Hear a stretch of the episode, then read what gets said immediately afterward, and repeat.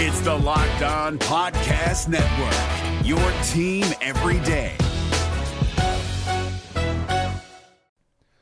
The Locked On NBA Fantasy Minute is presented by PrizePicks. PrizePicks is the most fun you can have playing daily fantasy basketball and winning up to 25 times your money. Go to prizepicks.com slash locked on NBA and use the code locked on NBA for a first deposit match up to $100. We are very much in the thick of the fantasy basketball playoffs. You might be starting it this week, you might be already in it, it might be a week away. And at this point of the year, with only five weeks left in the entire regular season, playing the schedule is the most important thing. So this week, the Minnesota Timberwolves and the Los Angeles Lakers play two games only. So any fringe players you have from those teams, even guys, yes, like Kyle Anderson replacing Karl Anthony Towns, that's not worth it with two games on. You need to be stacking extra games and you need to be looking at the teams with four games. You need to be looking at teams with games early in the week and then switching them out for teams with more games later in the week. Get more games in, play the schedule, be cutthroat with injuries, and get players in to get yourself success for fantasy basketball. Jackson Gatlin here, host of the Monday edition Locked On NBA podcast. Every Monday, I cover the three biggest stories in the NBA with the local experts from Locked On. It's an awesome recap of the weekend of the NBA and a look at what's ahead. Mark your calendars on Monday to join me for Locked On NBA podcast, available on YouTube and wherever you get your podcasts. The Orlando Magic's double dip in Los Angeles is over. So, what did we learn about this team? And what's real and what's not as the Magic finish this road trip? We'll get to that. Plus, the return of Khobi Price on today's episode of Locked On Magic. You are Locked On Magic, your daily Orlando Magic podcast, part of the Locked On Podcast Network. Your team every day.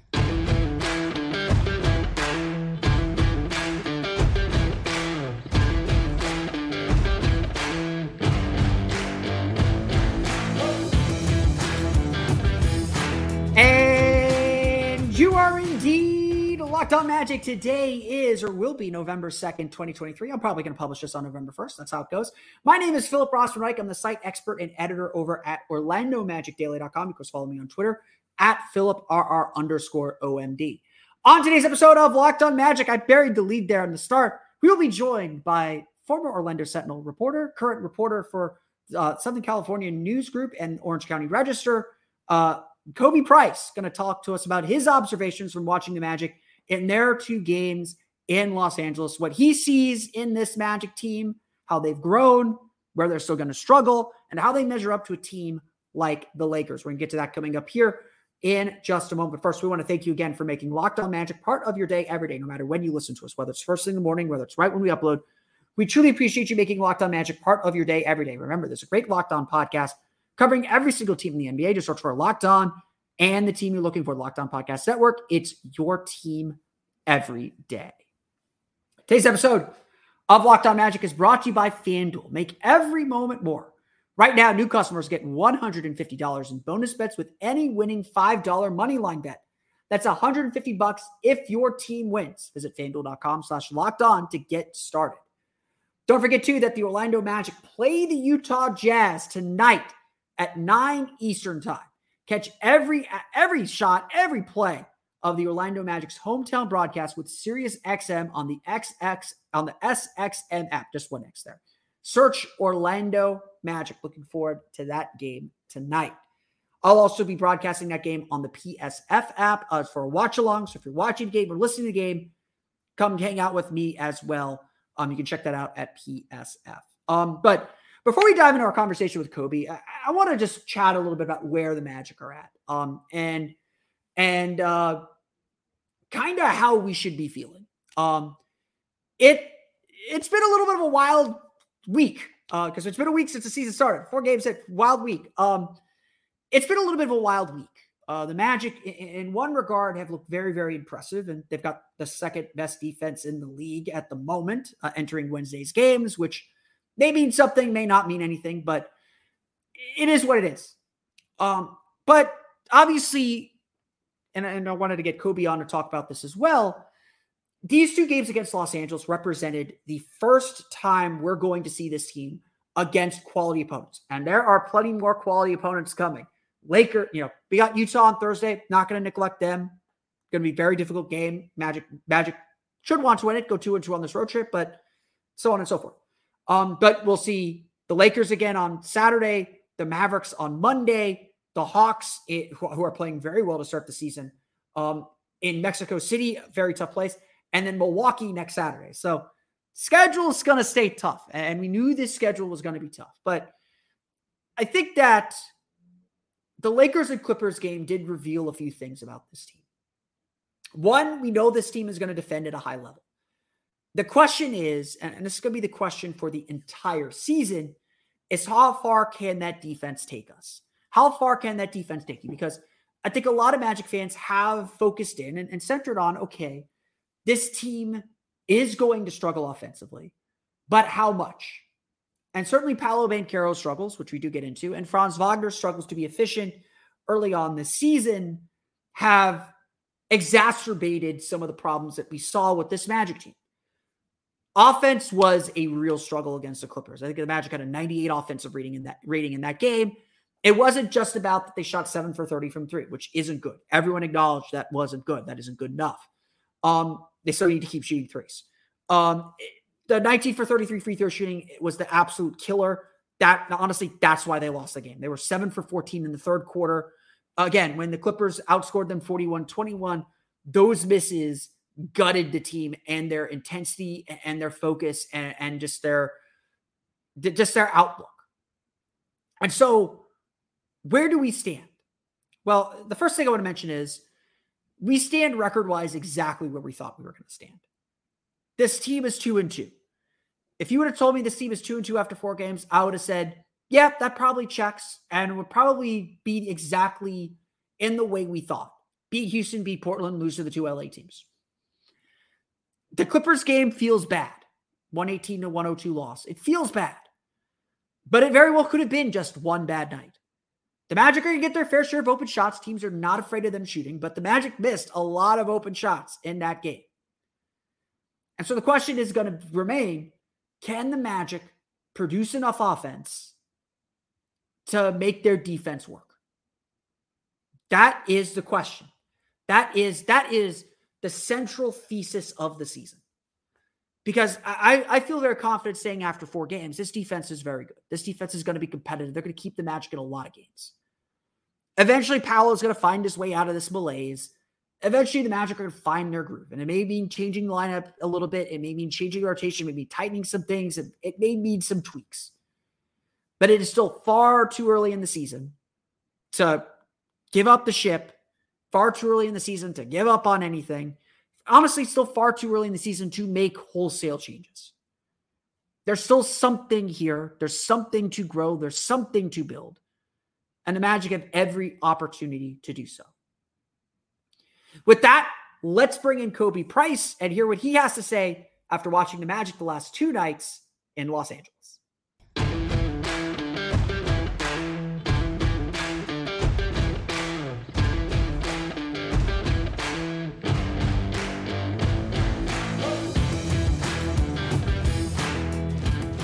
And we are happy to welcome back into the Orlando Magic media landscape our good friend Khobi Price of the Southern California Media Group and Orange County Register. Uh, Khobi, you got a chance to see the Magic the last two nights. Uh, hmm. I, I, don't know if that's a good thing or a bad thing. Bad thing. Uh, it's mostly good, but sometimes bad. Um, how how's it going on the left coast there? Yeah, yeah, I caught up with them. You know, Lakers, Clipper. Oh wow, Lakers, Clippers is tonight. Lakers Magic, Clippers Magic. Uh, they, we all play in these like little pods. Like I, I noticed yeah. this too. Like I, I, am watching teams, and it's like, oh, they're they're next on the schedule, and they're playing another team that we have next on the schedule. So it's it's it, it can be weird like that. Yeah, by the time this weekends, I would have watched. I would have would have been in person for like three Magic games in like six or seven days. Feels like That's, I haven't left. Look, I, I as someone as someone who has watched 82 Magic games a year for my entire life, but but mostly the last decade, I, I would not suggest doing that uh, most most times, um, most most days, most years. But this year, maybe that's an okay thing. Um, you saw two uh, two interesting games, uh, you know, with with the Magic out in Los Angeles. And obviously, West Coast trips are weird, and Orlando. Mm-hmm. You know, I think Brian Hill made this point on the Magic's broadcast on Bally Sports Florida that you know it's it's tough to be in one spot for four days when you're on vacation or on your on a road trip like the Magic are, and they've been in Los Angeles since Saturday, so maybe there's a little cabin fever to, get out. But in those two games, you know, what was your overall impression on, on where where the Magic are at and, and and how they're growing and developing? Yeah, I think one of the first impressions is I can feel the maturity level just being around this from being around the team last season or season before and last season to this season, I can feel a rise in the maturity level. Um, understanding everything, there's precision is on a different level in terms of how things are run. Um, just a greater understanding, and it's in like all the small detail, uh, small details that you can pick up on the floor. Uh, they they seem like they're able to get themselves out of situations a little bit better, executing game plan just a little bit better. Everything to me is just everything's just risen a level in terms of understanding. Now you talk about some of the skill set stuff. Now we can get into it. That's maybe a different conversation. But just in terms of game plan execution, uh, understanding, that seems to have gone up a level. Uh, they seem crisper, and, and that's just one. It's like a very general statement, but that's the one thing I've noticed from last season this season. It's just a crisper flow, um, very comparable to how they ended last season. But even then, uh, just a steady rise um, in terms of just how the execution goes, especially defensively. Yeah, and obviously, you know, as we're sitting here prep, prepping for Wednesday night's games, Orlando is second in the league in defensive rating. Still very, very early in the season, and they've had their worst defensive game of the year. Uh, you know, Tuesday night against the Clippers. Um, but it is, you know, as they say, everything is something. Not everything is anything, but I think you broke my you broke my rule. Uh, my rule, Phil. I do Uh-oh. not look at stats until at least five games in, preferably ten. You broke my rule. It is, is, it is it is early. It is very very early, and, and as I noted, I told you know as I think we all noted to people when the Magic started two and zero. Oh, the last time they started two and zero oh was the 2021 season, and of course, uh, Magic fans know that that year they won like what 22 games. They won 20 more games. Oh that, yeah, that, that season. Was... So so it is it is still very very early, but but I agree with you. I think there is a, a, a, a heightened attention to detail defensively. You know, I think you know let's let's talk about the the team you covered, the Lakers more specifically. In that game on Monday, there were a lot of moments where Orlando got down and were able to kind of claw their way back in. You know, I noted it immediately when the Magic fell down by double digits in the I think it was the first quarter. It was the first time they lost a quarter all year, I believe, and it was the first double digit deficit of the year. And it was like, okay, this is a a little bit of a gut check moment for them going up against a quality team on the Lakers. I, I know the Lakers are still kind of figuring themselves out here early in the season, but they got LeBron, they got AD, D'Angelo Russell's a former All Star. That is, you know, even with all the injuries they're facing right now, that is still a very good team, a Western Conference finalist from last year. That is a good measuring stick to say, okay, how can we compete against a, a team like a team like that? And I do feel like the Magic did a very good job responding and and, and taking really control of that game. Um, and I think I think Jamahl Mosley made a really good point that, you know, while yes, there was some struggles executing late in the game, that game was really lost on that 9-0 run late in the third quarter when Orlando had an eight-point lead and a chance to, to stretch to stretch it out. And the Lakers were able to close with a flurry, make it a make it a close game, take the lead entering the fourth quarter, and make that a game where you know obviously the Magic don't have a lot of experience in those late game situations or, or experience against quality opponents in late game situations uh, and weren't able able to clo- close that out. And you know, certainly again had a lead, had I think a four point lead with three and a half minutes to play. You know, weren't able to kind of execute down the stretch.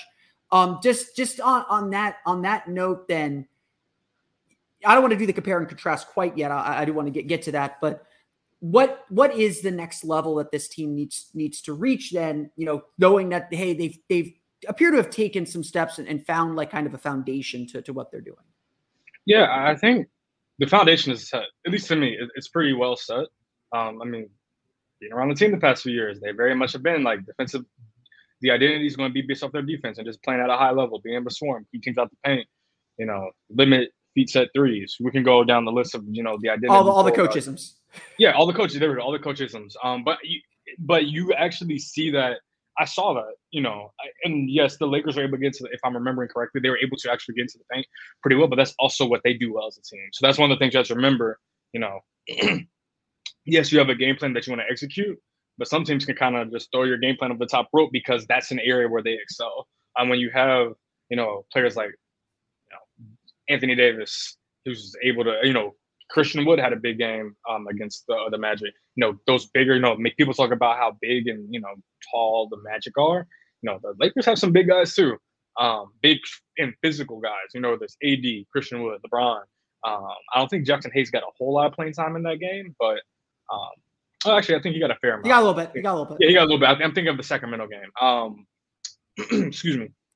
But when you have that physicality, that you're matching physicality with physicality, um, and the Lakers, you know, I think they pushed the Magic in a certain, in a certain regard in terms of that, and it also helped the Lakers that you know D'Lo had um, one of his better games. I think honestly his best game of the season so far. So when you're able to get that kind of guard play for the for the Lakers, that's significant. Going to the Magic side, you know, for them, it's just those those runs. It's just being able to figure out these offensively. How do you get out of it quicker? That's the one thing that um, I was watching the watching the Clippers last night against the Magic. You know, that was a there was that was a slugfest to start. Um, but what caught my attention was I only watched it was just watching it live. Is Russ, even though he was struggling with his shot, he was able to get that Clippers team just getting out of that rut like in an instant. And next thing you know, you know, Paul George starting to flow. You know, got the offense remaining a little is running a little bit more crisp, uh, crisper. So I think that's going to be the next level for the team. How do you get out of that slog quicker to prevent a nine, maybe a 9-0 run is instead now a 5-0 run, and you cut it off because you realize, all right, this is what we need to do. We need to push this now, or we need to slow it down. And that's those are like a very small detail, but that can be the difference between, like I said, a 9-0 run versus a 5-0 run, and then a three-point loss. Those four points can be, you know, that could be a win versus a loss, and you feel completely different about the uh, about the outcome of the game. Yeah, and, again, I think that go, you know, this team has matured, and I think we could feel that in the way they talk and, and the way that they played, but there's still another level of maturity they have to go go to, and I think you know even even late in the game, like like uh, like I would like against the Lakers, like I think Jalen Suggs made the correct play, the correct read, uh, pump on that last on the second to last drive uh, with the Magic down by one. He pump faked Austin Reaves, was able to get in the paint, try to attack Anthony Davis, which is you know a tough thing to do, but to me, it felt like his eyes got bigger than his stomach a little bit, and just everything was moving just a little bit too fast for him. Um, which again, a pressure situation, you got to be able to kind of calm and poise yourself. As, the same deal when you're facing, you know, a LeBron run, a, Paul George run, which is what we saw against the Clippers when George just started going off, and you just got to know, okay, we just got to weather this storm. We don't have to match him point for point.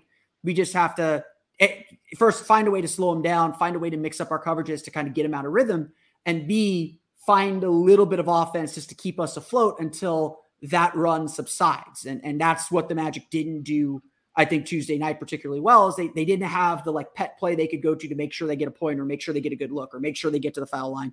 And then on top of that, the Magic just missed so many free throws in that game. Um, Orlando started free Chick Fil A. Free Chick Fil A. Hey, it, we got to give the people what they want. Um, we got we got we got to give the people people what they want.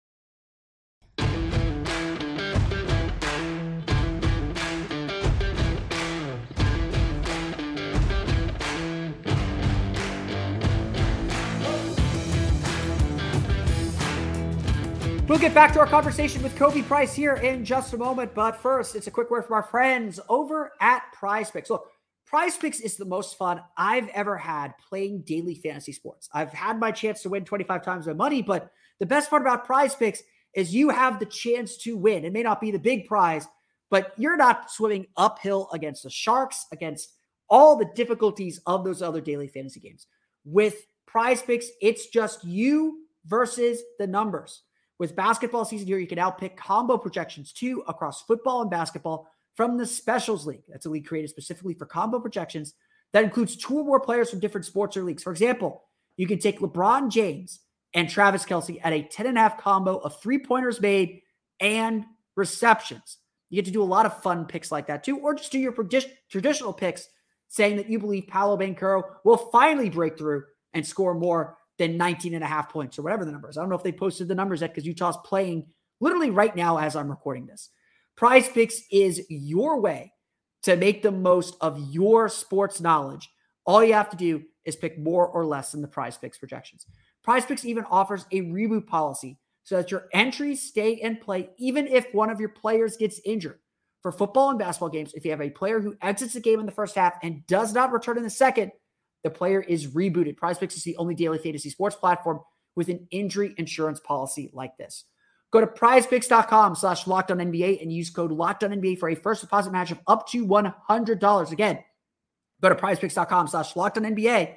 Use code locked on NBA. That's two N's for a first deposit match of up to $100. The NBA playoffs are right around the corner, and Locked On NBA is here daily to keep you caught up with all the late season drama. Every Monday, Jackson Gatlin rounds up the three biggest stories around the league, helping to break down the NBA playoffs. Mark your calendars to listen to Locked On NBA every Monday to be up to date. Locked On NBA, available on YouTube and wherever you get podcasts. Part of the Locked On Podcast Network, your team every day.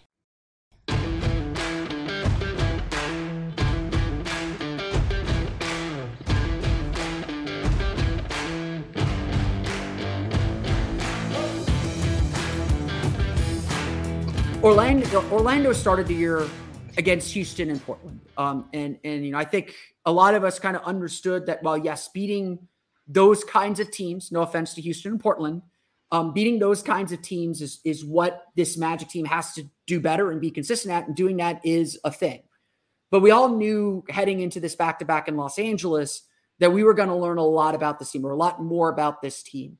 Um, yeah, yeah, I mean, you probably don't have the frame of reference to, to those to those first two games, but what would you say is the big lesson for the Magic now leaving Los Angeles, heading to, to Salt Lake City, heading to Utah and the rest of their schedule, and obviously the Lakers are coming up on Saturday as well.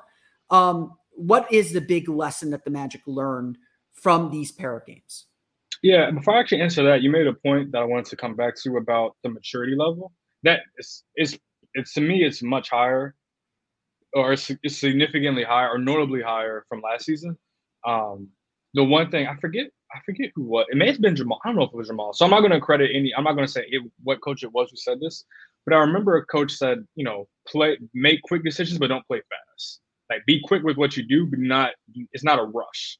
Like that's the mastering that skill of being quick but not fast with it. That can be like it, it may not make sense, but once you get it, you got it. Um, and that seems like the thing that the Magic are going to have to like fully understand. Like, get like sometimes even watching the game against the Clippers, and that's more fresh in my mind because I just saw it. Like it seemed like there were moments where they wanted to just fast, fast, go now. And they're young, can, and yeah. that's a young that's a young player thing. It is. It is. I know they want to push. Like I know they want to push the pace and push for them for what their struggles are too, especially in the half court. Pushing the pace will be like that's beneficial more often than not. But sometimes you can push it and if it's not working, all right, let's circle back. Let's make sure we get, especially in those ruts, let's make sure we get something like a, a, what do you call it, like a uh, fail safe, whatever the phrase is. Yeah, uh, just you, you a, find you, uh, an outlet. Like you got to, yeah, yeah, yeah. An outlet to just be like, we need something guaranteed just to get something on the board, and then now we can set up our defense instead of having to, you know, be back backpedaling again or you know playing this uh, track race. Um, so I watched a little bit of those first two games. Uh, just you know, I like to watch the opposing team, you know, before the game, and it, to me, like the level of competition that the Blazers and Rockets, respectfully, can offer compared to the Lakers is just not comparable. Um, but even against the Blazers, you could see there were times where the Magic started to bog down. And I think for them, like that's going to that's we saw against the Clippers, saw against the Lakers. There's going to be moments where teams are going to figure out, or if figure out, or just execute better up.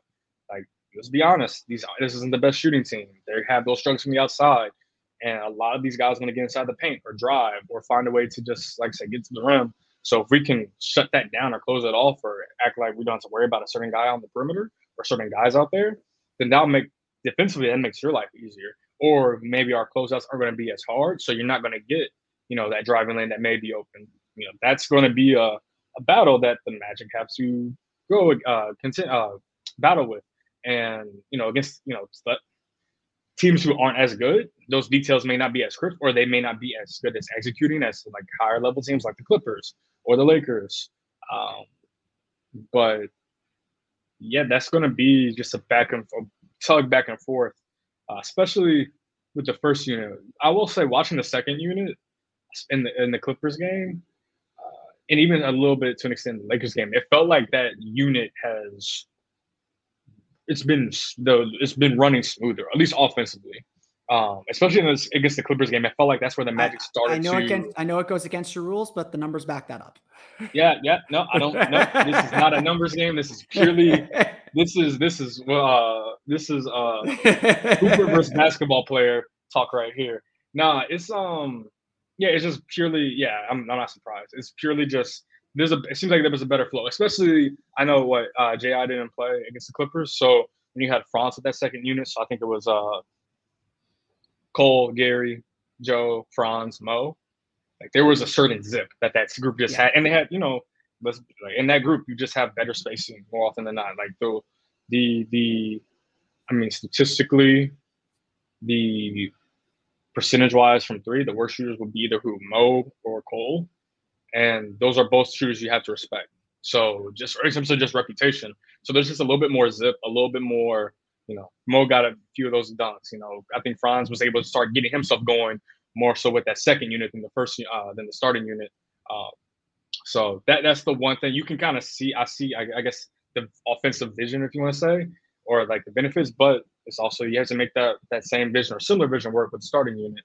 So that's going to be a battle because I think in that second unit you have a little bit more spacing, at least based off current construction or from that last game. Um, and I know it's going to change with how JI's availability. I'm not sure how that goes. It's not my job Nope, not your So job. Not, not- your job to worry about him anymore. not my job, so I do not know what that is. But you just again, you just see a different openness um, and res- a way that defense has had to respect them um, with that second unit versus the first unit. And, and you know, we couch everything by saying it's still very early in the season. I think the Magic are still very much figuring their rotations out. Um, you, you probably noticed this, but there isn't a lot of blending between the between the two lineups. Like there's a full bench group, there's a full starting group. They were Well- doing that. They were doing that in the preseason. They've kind of carried that over. And Tuesday night with Isaac out was the first time that like Franz played a significant number of minutes with that bench group. And and you could tell there was a, little bit of a difference. Uh, you know that the first quarter obviously was a rock fight. You know, 31 total points I think in, the- in the first quarter against the Clippers. Um, the second quarter you started to see the Magic assert themselves a little bit more offensively and, and find the bottom of the basket a little bit more frequent. I think I think it was like 31-30 in the quarter. Um, I think the I, I, uh, for, in the Magic's favor, if I'm not mistaken. Maybe I have that number wrong, but but yeah, you could you could definitely tell there's a little bit more spacing, a little bit more fluidity with those, those shooters on the floor. And, and I think that forces us to ask kind of the, the, the big question I think a lot of Magic fans are asking, and, and you spent a lot of time with him last year. You did a lot of that kind of tape study with him. Um, what do you think's wrong with Paolo? Is it is it really is it just the spacing is bad and he's driving into crowds a lot more? Like does does something does did something feel off to you with the way Paolo was playing? Because certainly Magic fans, you know, the numbers say that too, but the, cer- certainly something feels off about. Yeah, I think this kind of goes back to I think it's uh I, I think it's kind of twofold. I, I think one, I think there's a different rhythm that he's having to establish with himself. Um one, that's like the one thing that I think people forget, and I, I you see it a little you see it talked about a little bit more in like NFL. I feel like the NBA is teams have a full tape Apollo now.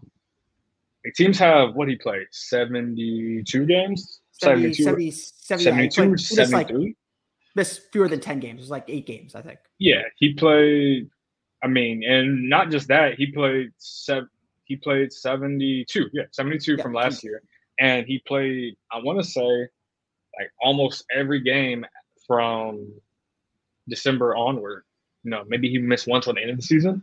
I want to say, but I think I think he missed a couple games after they shut everyone down to end the season. Yeah, yeah. So there's a lot, like there's a lot of tape on Paolo. They have a better idea of his tendencies. They have a better idea of you know what he wants to get to, um, how his play style. Like I think you just have to. There's that reality part of it.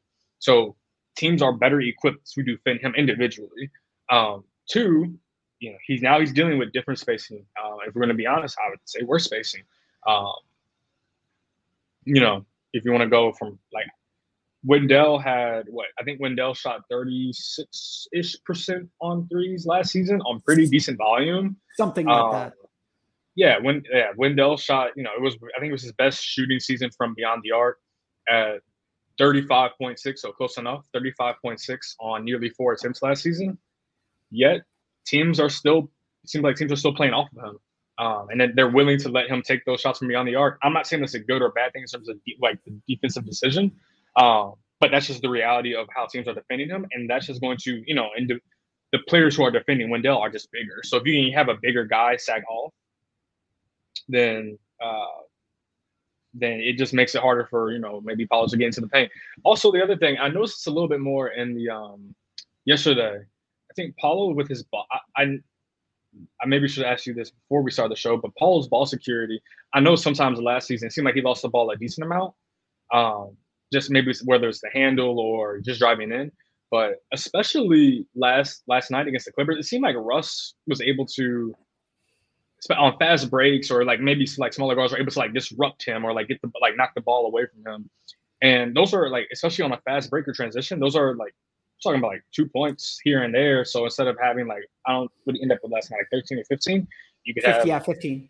19 maybe. Those are just a couple, you know, easier shots that you could get. Um so there's something there, but I think a lot of it is going to like spacing his shots not there. Like it's it's it's almost one of those. There's not one singular thing that I'm noticing here. It's just like almost everything, and it's also I don't feel like they're the offense is being run so. Uh, it, at least from watching it, not really asking anybody about it, just watching it, it seems like it's a equal opportunity offense. You know, if you're open, go ahead, go for opportunity, and they're not getting they're night, not getting in the ball in his spots. Yeah, last night was the first time I felt like there was a little bit more purpose getting him the ball yeah, in his spots. I agree with that. Um, especially compared to the Lakers game. Um, like I said, I didn't watch the entire Portland uh, Rockets yeah, game. And, and some, and some, yeah, and some of that's uh, your. I, I'll, I'll cut you off a little bit. Uh, your perception's yeah. right. Like it, it, it, it definitely felt like. I think the first play of the game against the Clippers was like a design post up for him. Like there was definitely a purpose to get him involved, and you know, he still had eight free throw attempts, which is about his av- you know, about was his average last year. Like he's still he's still a free throw machine, but he he definitely I, I think he's struggling. I think there's a lot of focus on this being an equal opportunity offense. They want to be an offense where everybody can attack. And, you know, Paolo's assists are up, you know, early this season. He had, he's had a couple five assist games already. Um, there's definitely, uh, it feels like he understands he's soaking up some attention and is trying really hard to make the right play. And, you know, I think a lot of stars, or at least, you know, kind of the selfless stars, they they struggle some, you know, they struggle sometimes to learn when do I need to get mine and when do I need to make sure others are involved. And that's kind of the trick. And right now, it, you know, especially because Paolo is maybe not as confident in a shot as as he should be. Um, or he's not playing as confident in a shot as he as he should be. Um, he's deferring a little too much, and, and I think that's part of the issue as well, if that makes sense. It is. I noticed, like I said, just a couple other games, and, and some of the def- deferring. You know, the first two games not so much an issue because you're winning. And you know, it's a yeah. little bit more. Excuse me, when you're not winning. I, I will say, I think I for, I don't remember where when exactly this happened, but there was a play against the Clippers, and like I said, there were other plays against the Lakers I noticed, but Clippers fresh on my brain. Yeah, it's a 24 hours or so I'm able to remember. But there was a play against the Clippers. He got a smaller guy on him, forget who it was. It was like one of the Clippers guards, and he bumped in maybe like maybe one or two bumps and just laid it in easy layup. Yep, I remember that. It play. was it was and there were there are a few things I noticed um, about that play. One, if he took one more bump, Mason Plumlee may have blocked him. I think it was Mason Plumlee who was Mason was guarding. It may have been when I don't know. It wasn't when it was Cole. He was guarding. I don't maybe I think it was in transition, and that's mm-hmm. how you get the mismatch. He was guarding Cole, and he came off of Cole.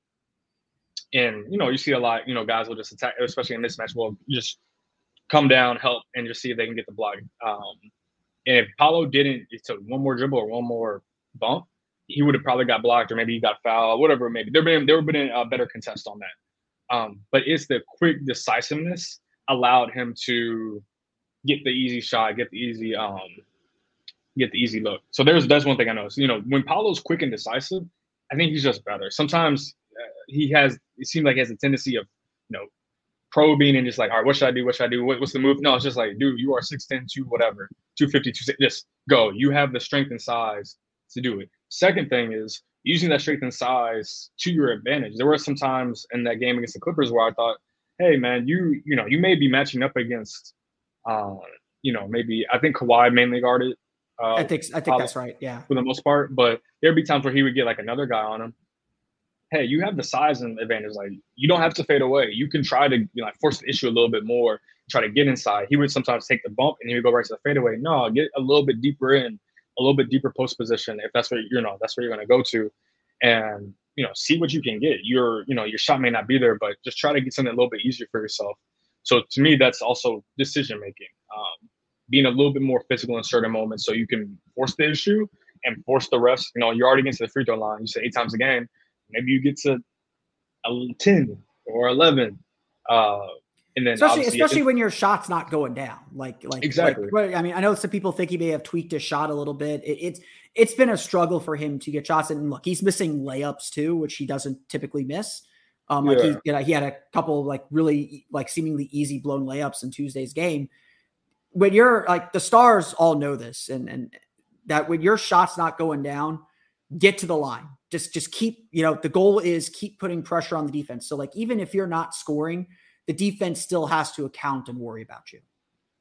Right. That's and that's the one. Like I said, he's gone to eight line, gone to line. What you say, seven, eight times a game.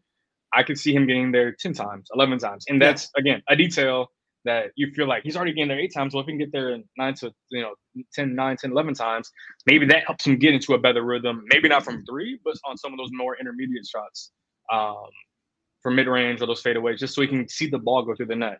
Then you get the free throw shooting. Like he's not like we have like that's the the thing that's addressed again early in the season. He's shooting what like fifty four percent on free throws. Was, it's yeah, it's it's it's fourteen for twenty six. I want to say now. So yeah, fifty four percent. Yeah. Like, there's no running around the fact that's just not good. Like that, those are free shots. You know, if he's what did he shoot last year? Seventy three. 73, yeah. And we expected that to get to 75 this year. Yeah. So if he's he's he's taking what 14 of 26, if he's knocked down 19 or 18 of 26, that's just you know a few more points. That can be a difference in a couple games. So, or for the long haul this season. So it's you asked me what's wrong with Paolo. It's just and then the layups, you know, not not going down. I know he mentioned that you know he got the thumb injury yeah. with Team USA, and he mentioned that was still bothering him at media day. I don't like you would know better than me if how that's if that's still a thing, if whatever it may be. Um, but you know, maybe that's still a thing. I don't know. But you add all this together, you get a guy who, you know, that's not even get to the spacing differences. You know, I, I alluded to it with, you know, Mason helping off. You know, guys helping off more. They're clogging the paint a little bit more, clogging lanes. Um, that's you know, it's everything's just a little this, bit harder. And, and, like this is, and like this was like the fear of adding Jalen Suggs to the starting lineup. Like I like I love Jalen Suggs. I, I, I understand why the Magic have him in the starting lineup, and I don't think they're going to move off of it because largely that lineup is still working really well. Uh, Suggs is kind of the heartbeat of their defense, and you know they put a lot of eggs into we're going to be a top ten defense, and that's our ticket to make the, the play in tournament. Essentially, is if we're you know I, I looked up the numbers today. Uh, all ten of the top ten defenses in the league last year made at least the play in tournament, uh, and eight of the ten made the playoffs proper um, you know, made, made, made the, were, you know, in the playoff field. So the bet, know, the gamble is with, with Jalen is he will make enough shots and be enough of a threat that our offense will function well enough to make our, to, to, to take advantage of whatever our defense is giving us. And again, they're two and two this season. They, one of their losses was at, at the buzzer was a, was late game loss. The Magic aren't abandoning ship quite yet, but you know, there's definitely a lot, a lot of concern.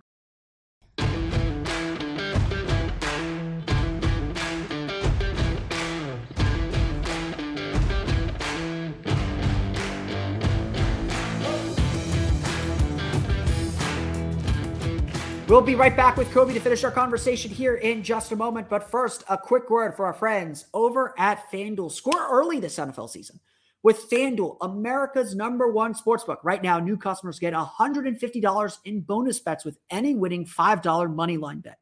That's $150 if your team wins. If you've been thinking about joining FanDuel, there is no better time to get in on the action. The app is so easy to use. There's a wide range of betting options, including spreads, player props, over unders, and more. So visit fanduel.com slash locked on and kick off the NFL season. FanDuel is an official partner of the NFL. No matter what moves you made last year, TurboTax experts make them count. Did you say no to a big wedding and elope at the county courthouse? That's a move. Did you go back to school to get your degree? That's a move. Did you relocate for a fresh start? Well, that's literally a move. Maybe you moved into a houseboat instead of a house house, or switched gears from rideshare driving to video game streaming, or you rode the stock market to the moon and back. TurboTax experts make all your moves count, getting you every credit and deduction you deserve. They'll file with 100% accuracy and get you your max refund guaranteed. So, switch to TurboTax. Make your moves. They'll make them count. See guarantee details at turbotax.com slash guarantees. Experts only available with TurboTax Live.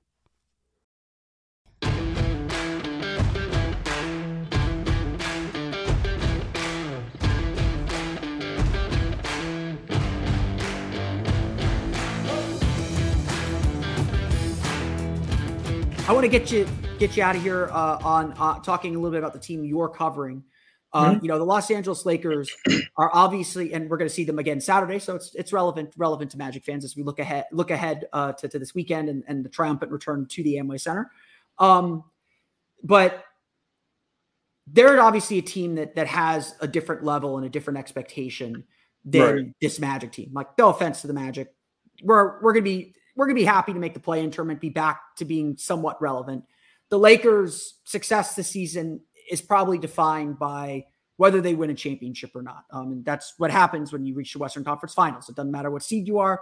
When you reach the Western Conference Finals, there's only one place to go if you're going to improve, and that's to the finals. Um, what you know, coming from Orlando, going to a- an organization and, and being around a team like the Lakers, what is the biggest difference in in, in kind of the the atmosphere, the mood, the expectations? Like, what's what's something different that maybe caught you uh, when you started getting around this team? I think the attention and the expectations, and not only me in a bad way. Um, there's a there's a microscope, to be quite frank. There's a microscope on every little thing that is said, that's done, that's not said, that's not done. So there, and I, I will say the one thing that you know I think Darvin Ham does well with is they take their work seriously, but it's not at the same time they're not like super like when you're in that kind of environment, it can be super tense if you if you let allow it to be. But also, I haven't felt like the super tense. Like got- you know, I, I will compare if you want to compare. I think that there's still very much a process oriented thought or process oriented um, execution in terms of how you know they want the season to go. Like they have, you know, they've gone to two and two and two start. If you looked at those games to start the season over, you would say, you know, maybe they can go three and one. If bad things went poorly, they go one and three. They could have lost the Magic easily. You know, they could have lost the other night. So more often than not, two and two to start is pretty, you know, pretty solid for them. At the same time, they're not panicking. They're not, you know, freaking out about anything. It's just more so like they had they know that they're playing this for the long run. Um, it's a lot of things, a lot of coach isms that maybe that you know we heard from Jamahl last year too. Like this is about a long, you know, a longer term look. But for them, that I mean they don't even mean long term in terms of like three, four, four, five years. They mean like this is a long season. And I think they, with this group, you know, it's, it had been a while since they had a long, you know, playoff run, and they're realizing, you know, we have to be in certain places to be able to sustain, you know, play from October all the way through, you know, late April, May, and what their goal is to get to June. So I think you ask the differences. The differences there's a, like a different level, just hiding expectations and attention, but a similarity in the sense of keeping the focus on progress and, or process rather, um, and looking to make progress rather than getting it all together immediately. Uh, you know, I think it was we asked about Jared Vanderbilt, who hasn't been available since the first preseason game back on October seventh, and he acknowledged, you know, like, excuse me, you know, we're this, you know, it's early. We're not trying, you know, we, we plan to have, you know, a, you know, a long season. We're not trying to rush, rush this guy out there. You know, just because, you know, I think Gabe Vincent is doubtful for tonight. I want to say, uh, or he's on the injury report rather.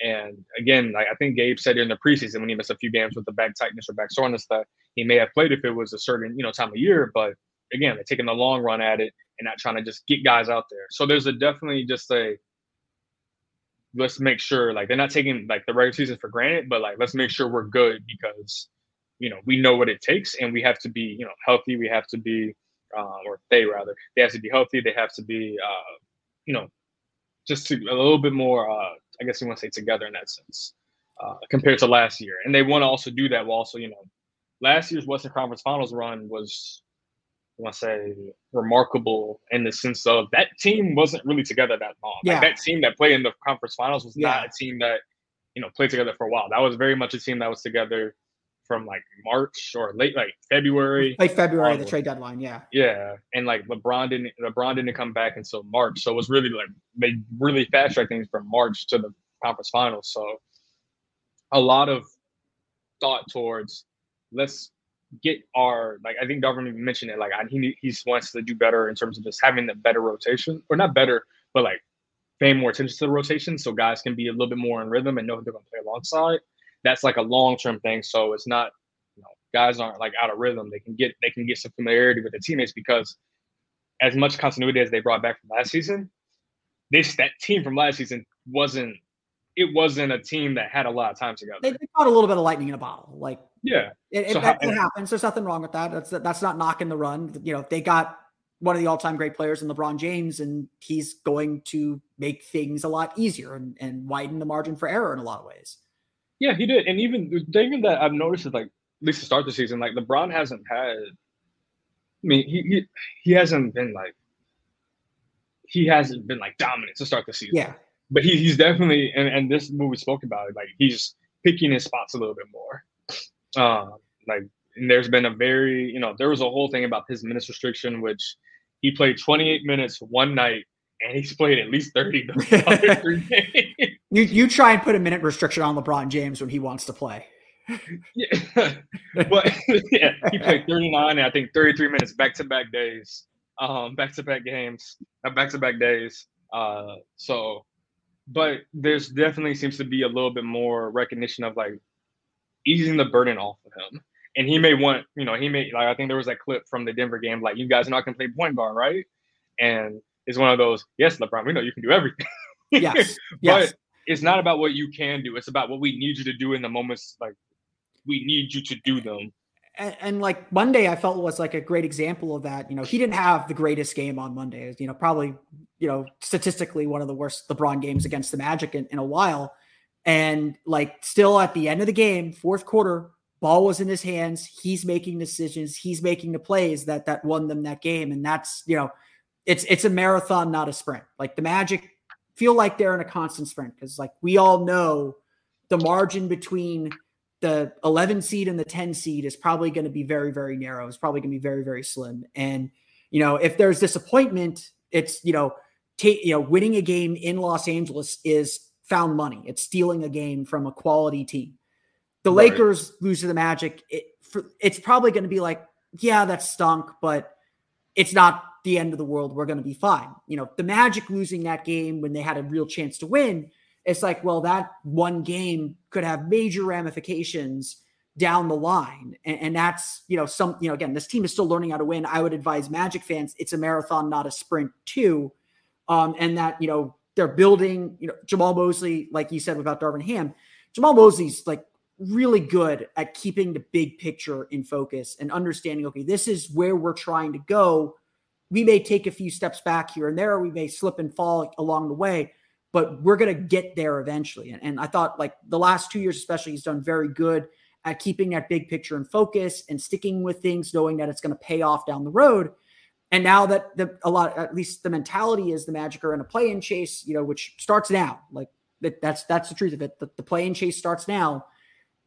You can't get so caught up in the day-to-day stuff. You have to still look at things over long stretches and see where where teams teams get better.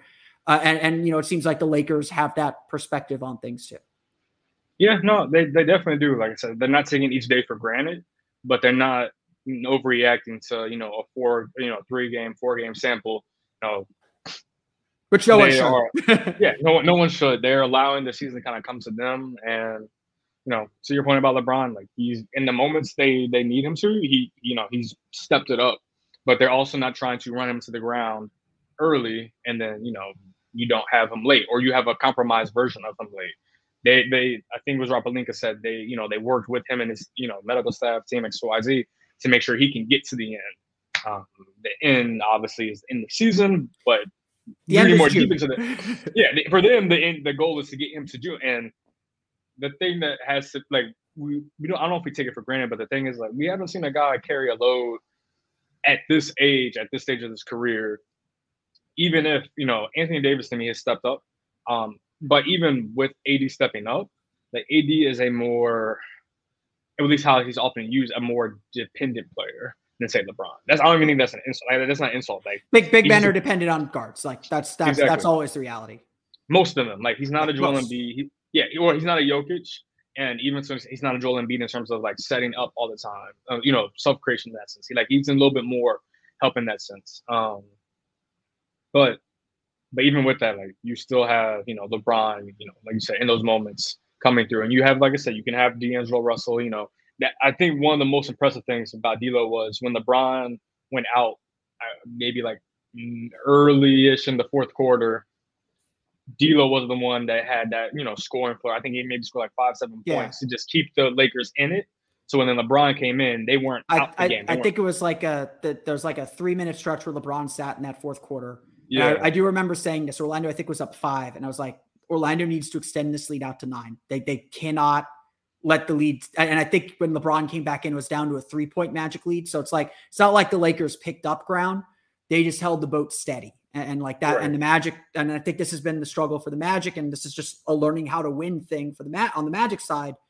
The Magic got to learn how to take these eight, these five, six, seven point leads and extend them out to 12 and and and it'll give them and give themselves that that little bit of margin for error for when they go through their lulls.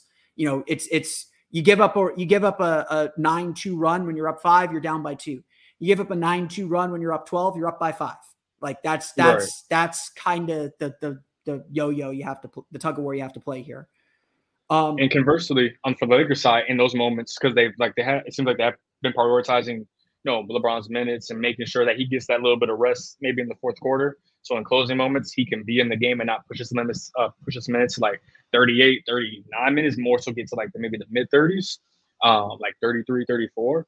You know, having other guys like D'Lo, D'Angelo Russell step in those moments and they can, you know, give you, you know, seven points like that. I, I know Austin Reaves hasn't had the best start to the season, but he's also a guy that you look for. Like, all right, can you get to the free throw line? Can you get into the paint?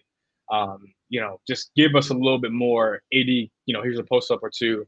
You know, so you can scrounge it out until LeBron comes in, and maybe we can lean on him a little bit more when he's a little bit fresher too, and he's not wearing like running himself down the entire fourth quarter or most of the fourth quarter in that sense in those situations.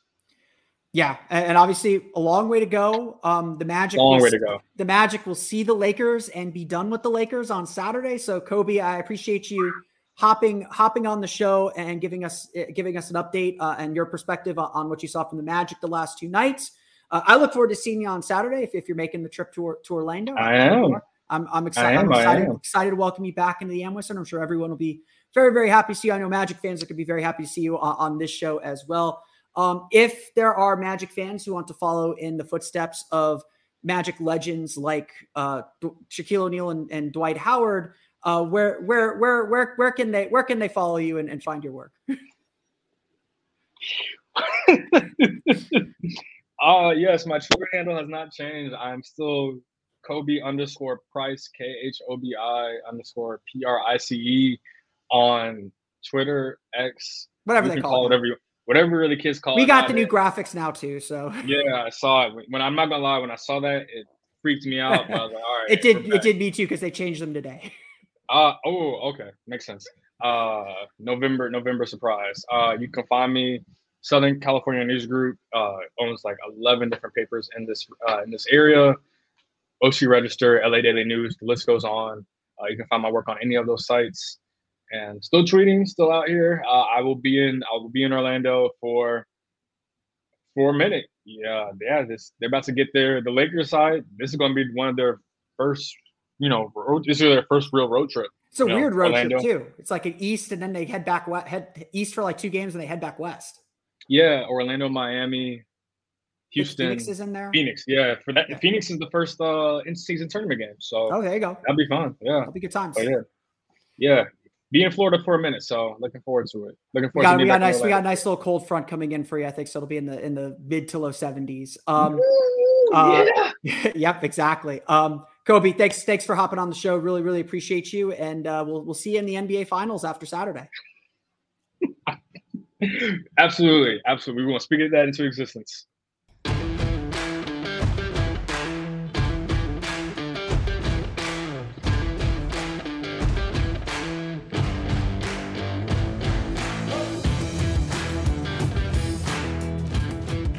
I want to thank Khobi for jumping on and sharing his thoughts on the Orlando Magic before tonight's game between the Los Angeles Lakers and LA Clippers. You can of course check him out uh, at the at the OC at the Orange County Register, the Los Angeles Daily News. Uh, if wherever you get Los Angeles Lakers coverage, if that's what you want to do. I hope I didn't touch a nerve uh, by comparing him to Magic legends like Dwight Howard and Shaquille O'Neal. I, I couldn't come up with uh, two other former Magic players who used to play for the Lakers, like Derek Strong or Brian Cook or Maurice Evans.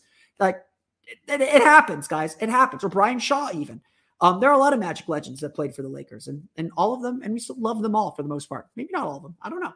Um, but we'll see. Obviously, the Lakers on Saturday. Uh, so so Magic and Lakers getting to know each other very, very, very well this week.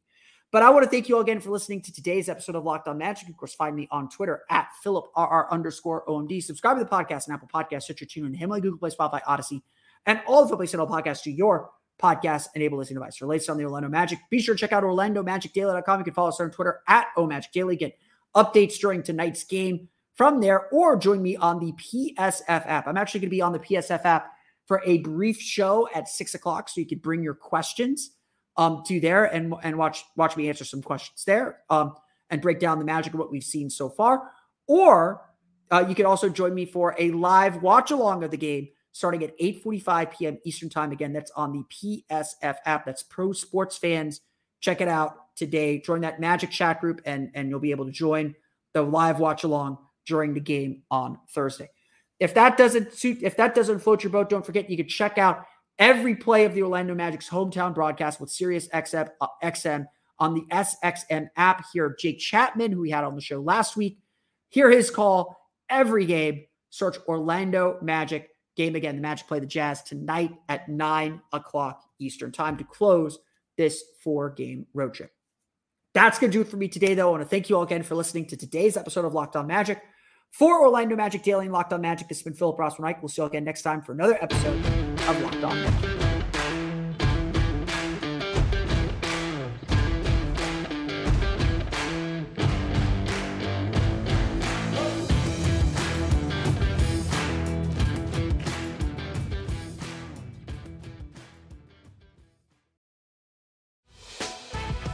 Prime members, you can listen to this locked on podcast ad free on Amazon Music. Download the Amazon Music app today.